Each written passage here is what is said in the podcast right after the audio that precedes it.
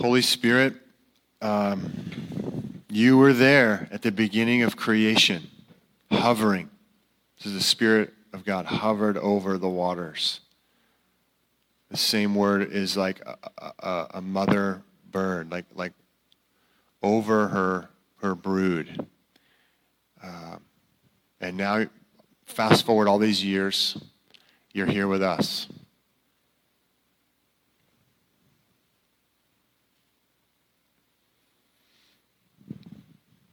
I ask you to speak this morning and reveal the glory of Jesus.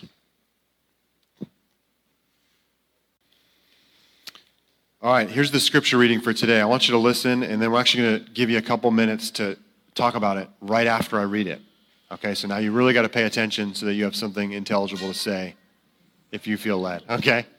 All right. As they approached Jerusalem and came to Beth Bethphage on the Mount of Olives, Jesus sent two disciples, saying to them, Go to the village ahead of you, and at once you will find a donkey tied there with her colt by her. Untie them and bring them to me. If anyone says anything to you, say that the Lord needs them, and he will send them right away. This took place to fulfill what was spoken through the prophet. Say to daughter Zion, See, your king comes to you, gentle and riding on a donkey, and on a colt, the foal of a donkey. The disciples went and did as Jesus had instructed them. They brought the donkey and the colt and placed their cloaks on them for Jesus to sit on. A very large crowd spread their cloaks on the road, while others cut branches from the trees and spread them on the road. The crowds that went ahead of him and those that followed shouted, Hosanna to the Son of David! Blessed is he who comes in the name of the Lord! Hosanna in the highest heaven! When Jesus entered Jerusalem, the whole city was stirred and asked, Who is this? The crowds answered, This is Jesus, the prophet from Nazareth in Galilee. All right. Uh, what does this tell you about God? Or what stood out to you as you heard this passage read? Okay, two minutes. All right. So, this week, uh, if you've followed college basketball at all, March Madness tournaments wrapped up. And uh, I'm, I grew up in Connecticut, and so the UConn women made it to the final. Didn't complete the 12th championship run, but had a good run. And, uh, you know, if you watched Monday night, the Kansas team uh, came back from 16 points down to beat UNC. And uh, I, didn't, I didn't know this, but I guess there's a montage that Keith pointed out to me uh, set to this corny song from the 80s. What's the name of the song? Thank you. One Shining Moment. So I Googled that this week and kind of watched this montage of the men's tournament. And, uh, you know, for, I believe it used to be 63 teams, now it's 67 teams. It ended in disappointment right? And so obviously along the way, there's there's highs, there's lows, but you know only one team makes it to be the champion and doesn't experience the agony of defeat. For everybody else, oh, bummer. You know, it's a lot of loss there. Of course, a lot of fun and it's a game, but it's in some ways it's it's a picture of life. Life is full of ups and downs. It's it's full of uh, you know surprises, both good and bad, uh, tragedy, loss, celebration, new jobs, job searches. I mean, just life's full of that. It's, it's this microcosm of, you know, what we often experience in life. And we just read this passage about Jesus, and it's such a funny, it's such a funny part of the story. Because less than a week later, there will be another crowd gathered yelling crucify him. Refusing uh, for him to be let go, and instead wanting a, a murderer or insurrectionist to be released instead and condemning an innocent man. Now, Jesus knows where this is headed. And so for him emotionally, you know, I can imagine this is this is kind of a mixed experience. Now, we don't know that those two crowds were the same doesn't tell us, you know, who was there. I kind of like to assume that they're, they're different groups. Uh, one is more of a mob, that was assembled by some religious leaders to try to get things to go their way. And but what we know also is that the crowds were not always really like with Jesus. Sometimes they were just looking for a free meal. And when he started saying hard things, they, they all just dispersed. So this is a this is a mixed moment for Jesus. This is this is not quite a mountaintop, although maybe it feels like it. Now we've been going through the story of Joseph, and we're we're kind of sticking with that theme for the next two Sundays. I'm going to read a little section from that today. Obviously, in the life of Joseph, there's there's a, a really long valley in his life. And then what seems like a mountaintop when he gets out of prison, and now he's like the second in command of the most powerful empire in that region of the world. But still, actually, the lowest valley was still to come, as we talked about. The hardest and most important part of his story was still ahead of him in the forgiveness of his brothers and the reconciliation of his family. Now, his appointment in this physical realm, right, that we talked about, that brought salvation to the nations in the sense of that provided the food for people to survive. But the real salvation was that Joseph did not turn around and, and take revenge on his brothers and end the line of the promised family, which is where Jesus came from Joseph's brother Judah. And that's what we're talking about today. In, in Genesis 49, we're only going to read a couple verses from this, but it's at the end of Jacob's life. He's about to die, and he assembles his whole family to bless his children.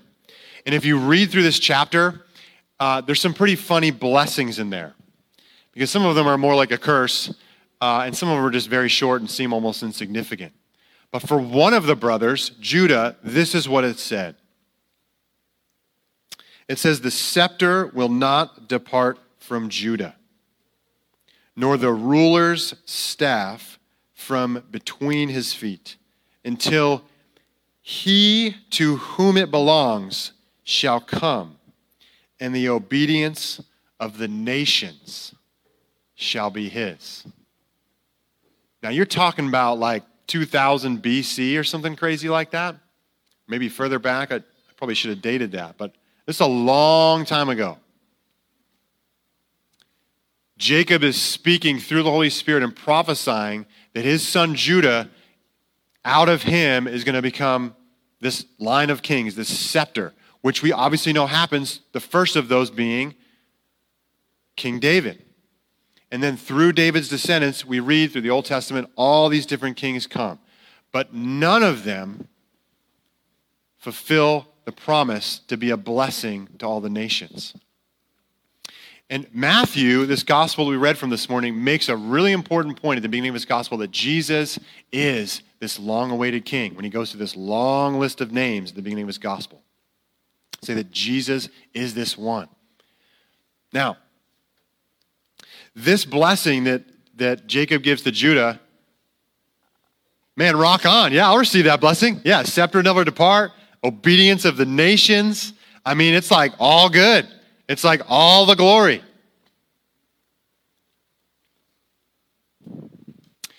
In our lives, God has a destiny for us. And usually when he's speaking that, man, that's that's the good stuff. It's the Palm Sunday. Hosanna. Here you are. You're anointed. This is the calling on your life. I love you. I'm with you. This is your destiny. As we've seen in the life of Joseph, and now we are going to be living this week in Holy Week. You have to go through the valley to get to the mountaintop. There's, there's no other way as a follower of Jesus. The fulfilling of your destiny, right, it requires the death of the dreamer. We talked about with Joseph.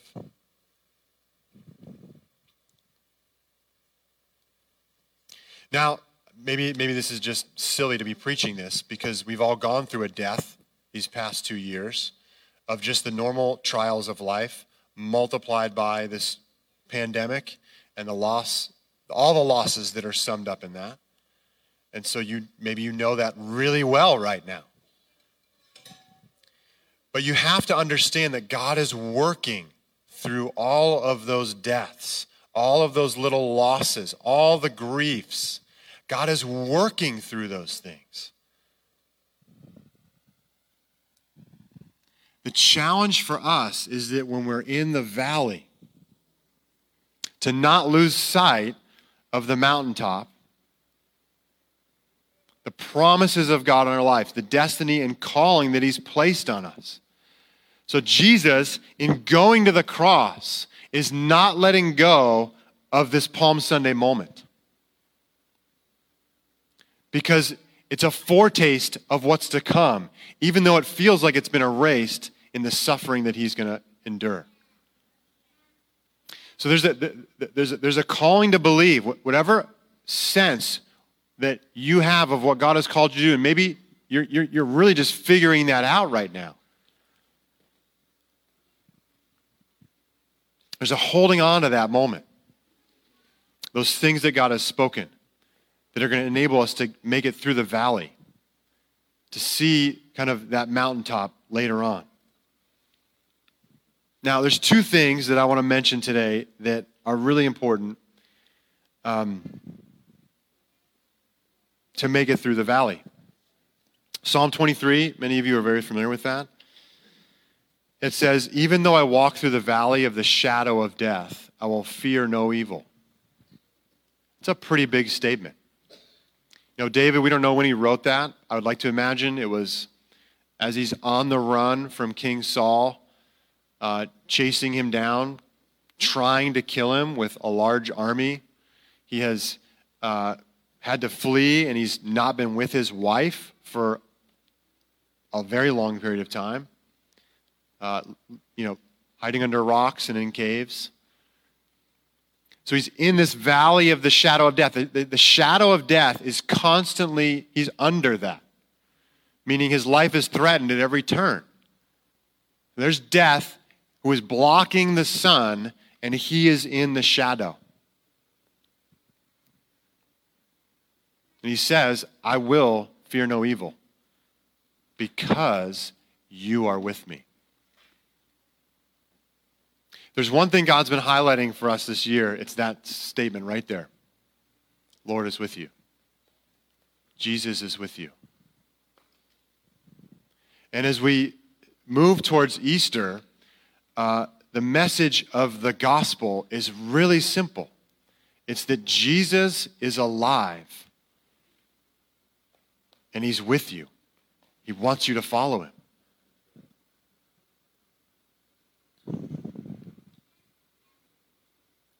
Palm Sunday, great celebration. Right after the Passion Week begins. Joseph, favored son. Here's this beautiful coat. He has a dream. All these other sheaves of wheat are going to bow down. Even the sun and the moon, all the stars are going to bow down. Become a slave.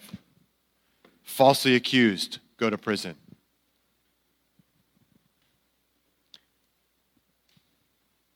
We got to go through the valley to get to the mountaintop. Whatever that mountaintop may be. But the way through is to know yes, God has a calling on my life, and He's with me in the midst of this because He's alive.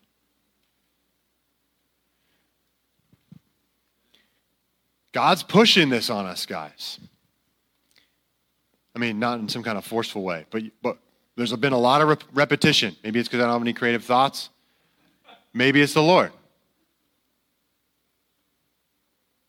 I used to wonder, you know, what was the big deal about the resurrection? Because in the tradition that I grew up in, it was all about the crucifixion. And, and of course, I'm not taking anything away from that, right? Jesus had to experience that death. But Paul says if Jesus is not raised, our faith is futile, and we're, the, we're, we're to be pitied most among men. Because what he knows is this as a follower of Jesus, he will experience death. He will experience death all throughout his life, and at the end, he will die. And that is what he experienced. And so, if Jesus is not alive and he's not with me, then this is just, we should just be the most pitied among men. Because if we are hating our lives to love Jesus, and he's not alive and with us through this, then, then this just turns into a big pity party and we're, we're, wasting our, we're wasting our time in our lives. Christianity is about a person, it's not a message. It's not primarily just a way of life, although it leads to that and is both of those things. It is about a person named Jesus who's alive. He's alive. And he's with us. As we think about Easter, that is what we're celebrating. Not just, yes, he conquered death. Yes, he died and dealt with sin. Yes, that released his broken body, the brokenness of the body of God, released forgiveness and redemption for this whole creation and all of us. But he is alive and he's with me today. He's a living person who's still got the wounds in his hands and in his feet and in his side. Um, I went down to uh, Waltham, our sister church in Waltham, this Friday night to attend Delta Youth. And so it's the youth group for uh, two of our churches down there and a number of kids from a number of other churches. And I preached a really similar message actually today, just that Jesus is alive. He wants you to follow him. And then I had them just stop at the end and um, just ask them the simple question where is Jesus? Where is he? It's an interesting question to think about. And they came up with a number of different answers. Well, he's everywhere, he's in my heart, um, he's seated at the right hand of the Father, it says in the Bible. Um, I, um, my daughter was just drawing pictures this morning, and she handed me this one. It's probably hard to see, especially if you're viewing at home there. Um, but this is her. And then there's this person in yellow. It's hard to see because it's yellow. You know how that is on white paper. Um, and she handed to me and say, God is with you. She's been listening to the messages, I think, except she's in Compass, so it's kind of hard to do. So I want you to pause right now and, and I want you to ask that question. And I, I just want to say, Jesus, one thing I want to say is that Jesus has a body. Right? So if he was in this room, where would that body be? I'll give you one minute of silence to ask Jesus, where are you in this room? And then I want you to share that around your table. What did you see? Okay? Maybe you won't see anything, but just trust the Holy Spirit. It's going to show you what Jesus is doing in this room right now. All right? You got one minute? Then you can share your tables, and then we'll sing in a, in a few minutes.